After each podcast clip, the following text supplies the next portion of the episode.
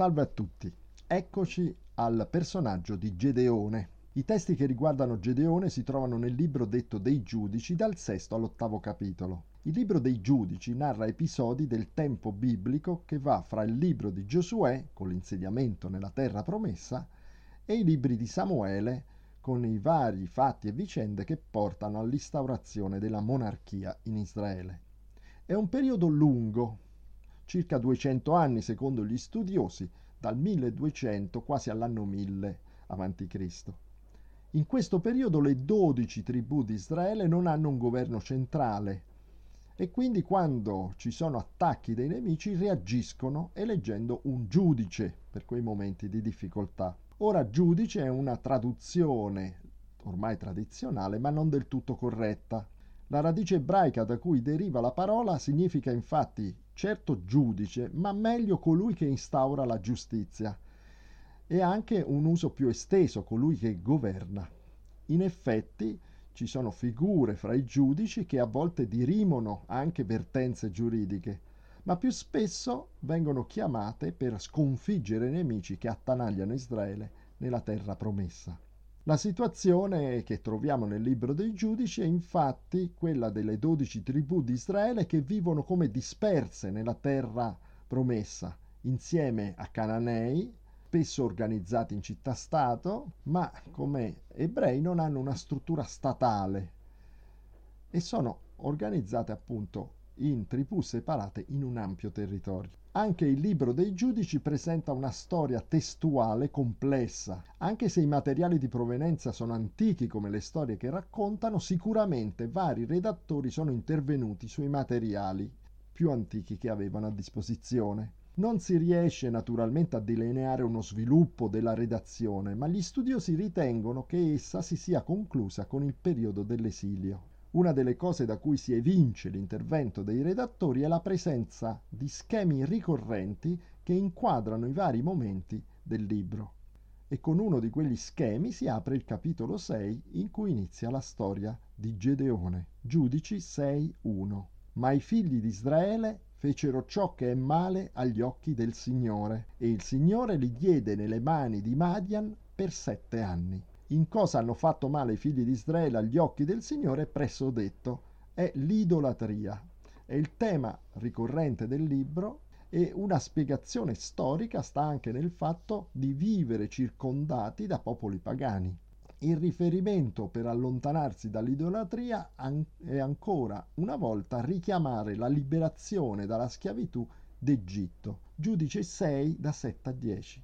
Quando i figli di Israele gridarono al Signore a causa di Madian, il Signore mandò ai figli di Israele un profeta che disse loro, Così dice il Signore, il Dio di Israele, io vi feci salire dall'Egitto e vi feci uscire dalla casa di schiavitù, vi liberai dalla mano degli egiziani e dalla mano di tutti quelli che vi opprimevano, li schiacciai davanti a loro, vi diedi il loro paese e vi dissi, io sono il Signore, il vostro Dio, non adorate gli dei degli Amorei nel paese nei quali abitate, ma voi non avete ascoltato la mia voce.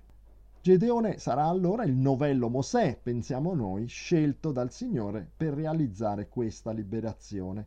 Ma il personaggio non è solo inadeguato. Ecco, ricordo che il nostro ciclo si concentra sul fatto che è il Signore che rende adeguati gli esseri umani per portare avanti la sua volontà. Ma Gedeone è addirittura un po' imbarazzante. Infatti, pur iniziando piuttosto bene, concluderà male.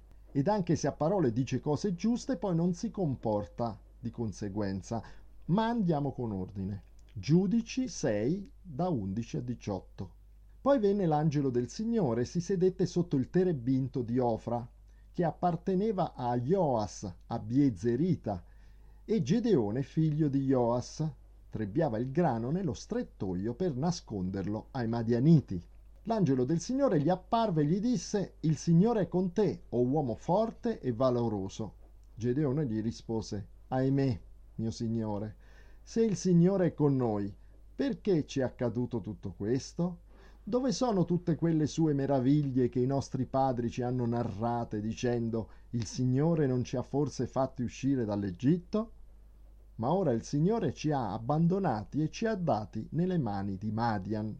Allora il Signore si rivolse a lui e gli disse, va con questa tua forza e salva Israele dalla mano di Madian.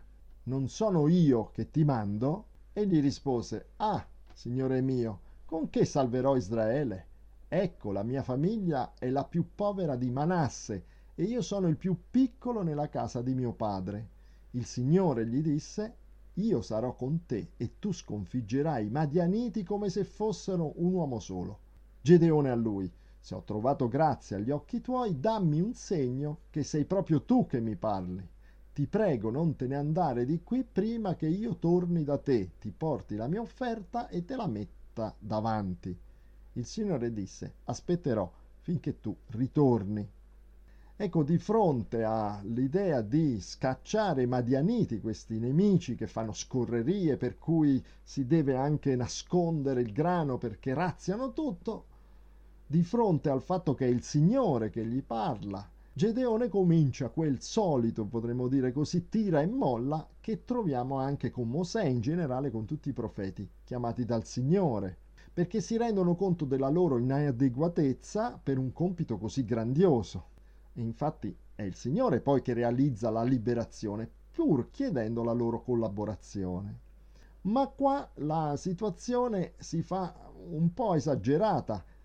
Non solo Gedeone si schermisce, quasi rimprovera il Signore eh, della situazione, ma anche chiede subito un segno e avrà questo segno, infatti porterà la sua offerta e il Signore la farà divorare dal fuoco come segno che è lui che gli parla. La prima azione poi che gli è richiesta non è una guerra, ma un gesto contro l'idolatria, che è anche un gesto programmatico di voler combattere per il Signore. Giudici 6 da 25 a 27. Quella stessa notte il Signore gli disse prendi il toro di tuo padre e il secondo toro di sette anni, demolisci l'altare di Baal, che è di tuo padre, abbatti l'idolo che gli sta vicino e costruisci un altare al Signore, al tuo Dio, in cima a questa roccia, disponendo ogni cosa con ordine. Poi prendi il secondo toro e offrilo come olocausto, usando il legno dell'idolo che avrai abbattuto. Allora Gedeone prese dieci uomini tra i suoi servitori e fece come il Signore gli aveva detto, ma non osando farlo di giorno, per paura della casa di suo padre e della gente della città, lo fece di notte. Vedete che questo agire di notte toglie buona parte dell'effetto simbolico e di affermazione di voler iniziare una lotta. È un gesto, diciamolo, un po' vigliacco, che però poi non serve a, a, non far scoprire Gedeone, che infatti viene salvato solo poi dall'intervento autorevole di suo padre. Questo altare che distrugge, notiamolo meglio, questo altare è un altare di Baal di suo padre, e dunque anche lui in qualche modo era idolatra, e anche la città di cui lui ha paura, la gente che lo circondano, pur essendo ebrei, adorano Baal al punto che non vogliano che si distrugga il suo altare. Infine, dopo questa um, azione, dopo il salvataggio da parte di suo padre di Gedeone, a Gedeone viene cambiato il nome. Si legge in Giudici al capitolo 6, versetto 32. Perciò quel giorno Gedeone fu chiamato Yerub Baal, perché si disse difenda Baal la sua causa contro di lui, visto che egli ha demolito il suo altare. Yerub Baal significa appunto si difenda Baal o Baal lotta. Un nome che sembra essere però anche problematico, al punto che qualche studioso ipotizza che sia questo il nome iniziale di Gedeone un Gedeone quindi che avrebbe avuto un nome ispirato, dedicato a Baal. Mentre Gedeone, il nome di Gedeone che significa colui che colpisce, è più in linea o sembra essere più in linea con la sua azione. A parte tutto questo, Gedeone è un giudice un po' problematico, non tanto perché all'inizio sia riluttante, ma perché anche in seguito non si fida delle numerose prove che il Signore gli dà come da lui sono richieste. Infatti, preso dallo spirito del Signore, dopo questo abbattimento dell'altare di Baal, Gedeone convoca i guerrieri per combattere i Madianiti e li convoca da Manasse, la sua tribù, e da altre, e raduna 32.000 combattenti, ma non attacca. Leggiamo in Giudici al capitolo 6, versetti da 36 a 40. Gedeone disse a Dio, se vuoi salvare Israele per mano mia, come hai detto, ecco io metterò un vello di lana sull'aia. Se c'è della rugiada sul vello soltanto e tutto il terreno resta asciutto, io saprò che tu salverai Israele per mia mano, come hai detto. Così avvenne. La mattina dopo Gedeone si alzò presto, strizzò il vello e ne spremette la rugiada, una coppa piena d'acqua. Gedeone disse a Dio, non si accenda l'ira tua contro di me, io non parlerò che questa volta soltanto. Permetti che io faccia un'altra prova con il vello. Resti asciutto soltanto il vello e ci sia della rugiada su tutto il terreno. Dio fece così quella notte, il vello soltanto restò asciutto e ci fu della rugiada su tutto il terreno. Ecco, allora il Signore impone a Gedeone di scegliere solo alcuni delle migliaia di soldati e rimarrà Gedeone, con, dopo un procedimento piuttosto complesso, con solo 300 persone, in modo che la vittoria, come in tanti altri brani biblici, spetti solamente al Signore. Ma il Signore, che ha capito la paura di Gedeone, propone un'altra prova che Gedeone coglie al volo, come leggiamo in Giudici al capitolo 7 da 9 a 11. Quella stessa notte il Signore disse a Gedeone, alzati, piomba sull'accampamento perché io l'ho messo nelle tue mani. Ma se hai paura di farlo, scendi con pura tuo servo e udrai quello che dicono, e dopo questo le tue mani saranno fortificate per piombare sull'accampamento. Egli dunque scese con Pura suo servo fino agli avamposti dell'accampamento. Ora, finalmente Gedeone, dopo aver udito che c'è un sogno che ha spaventato, in cui praticamente la vittoria è già nelle sue mani, nel campo nemico, organizza i suoi 300 per marciare sull'accampamento nemico con torce e trombe per creare scompiglio nel cuore della notte. Giudici 7, versetto 18. Quando io con tutti quelli che sono con me suonerò la tromba, dice Gedeone in questo versetto, anche voi suonerete le trombe intorno a tutto l'accampamento e direte per il Signore e per Gedeone. Vedete com'è interessante il grido di battaglia che Gedeone insegna ai suoi, non solo per il Signore, ma anche per se stesso.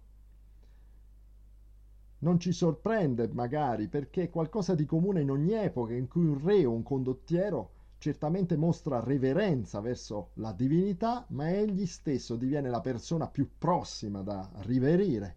Ma certo qui è sorprendente in questo testo biblico per Gedeone che non farà nulla per combattere. Dopo la vittoria, perché il, questa trombe, queste torce creano un grande ehm, scompiglio e il Signore mette spada contro spada fra i suoi nemici, ci sarà l'inseguimento e ci sarà anche il conti con i suoi alleati, con gli alleati di Gedeone e anche con coloro che non lo avevano aiutato, a cui Gedeone non dà alcun segno del fatto che il Signore è con lui, ma invece decide poi di eliminarli. A questo punto, pacificato, come si usa dire in libri di storia, il popolo di Israele, cacciati via i Madianiti, è in grado di assumere il comando di Israele. Infatti leggiamo in Giudici al capitolo 8 i versetti da 22 a 27. Allora gli uomini di Israele dissero a Gedeone, regna su di noi tu, tuo figlio e il figlio di tuo figlio, poiché ci hai salvati dalla mano di Madian. Ma Gedeone rispose loro, io non regnerò su di voi, né mio figlio regnerà su di voi, il Signore è colui che regnerà su di voi. Ecco, qui fra parentesi Gedeone dice proprio bene, è proprio in linea in quello che poi si leggerà su prima Samuele, eh, però però c'è un però e è nel seguito del brano. Poi Gedeone disse loro, Una cosa voglio chiedervi, che ciascuno di voi mi dia gli anelli del suo bottino. I nemici avevano degli anelli d'oro perché erano ismaeliti. Quelli risposero li daremo volentieri e stesero un mantello, sul quale ciascuno gettò gli anelli del suo bottino. Il peso degli anelli d'oro che egli aveva chiesto fu di 1700 sicli d'oro, oltre alle mezzelune, ai pendenti e alle vesti di porpora che i re di Madian avevano addosso, e oltre ai collari che i loro cammelli avevano al collo. Gedeone ne fece un efod che pose in Ofra, sua città, e tutto Israele si prostituì al seguito di quello, ed esso diventò un'insidia per Gedeone e per la sua casa. Quindi il modello di Gedeone qui non sembra essere Mosè, ma in fondo Aaronne del vitello d'oro. L'efod era una veste rituale che indossavano i sacerdoti. Averne fatto un modello d'oro era un rimandare al culto di una divinità. Non si dice qui quale, ma il verbo prostituire è usato sempre riguardo all'idolatria ed anche l'insidia della casa di Gedeone indica come accanto al culto del Signore ce ne fosse un altro. In effetti l'idolatria si manifesta quasi sempre non nel rifiutare il Signore, ma nell'accostarvi altre divinità, degli idoli.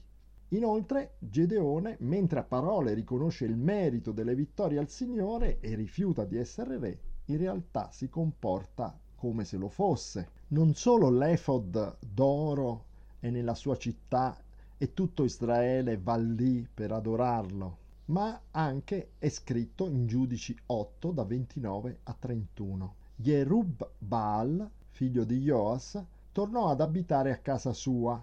Gedeone ebbe 70 figli che gli nacquero dalle sue molte mogli. La sua concubina che stava a Sichem gli partorì anche lei un figlio al quale pose nome Abimelech. Gedeone dunque ha tante mogli che sembra proprio essere una caratteristica regale, un atteggiamento regale. E c'è di più. Questo figlio che viene citato e che poi porterà alla fine della casa di Gedeone ha un nome rivelatorio. Infatti Abimelech vuol dire figlio di re. Nella lettura che ne abbiamo dato, dunque, lontano da quelle agiografiche che spesso se ne trova, si trovano, siamo dinanzi ad un personaggio che potremmo dire imbarazzante. Penso che a, per apprezzare meglio questo racconto biblico dovremo tenere presente la vena satirica e umoristica che spesso si ha nella Bibbia, ma che spesso è poco considerata o non considerata. Certamente da questo testo ci viene detto che le persone non sono perfette, neanche una volta chiamate dal Signore e che però la benedizione del Signore per il suo popolo passa anche attraverso personaggi che non solo non sono adeguati come tutti, ma che anche non sono così esemplari. Proprio questa loro non esemplarità è un monito, ma insieme un incoraggiamento per tutti noi. Un incoraggiamento per ascoltare le parole del Signore, per fidarsi di Lui, per chiedergli perdono per i nostri errori e per non arrendersi nelle difficoltà, nelle scelte, nelle situazioni della vita e per non rassegnarsi, ma cercare sempre di seguire ciò che il Signore ci comanda. Arrivederci.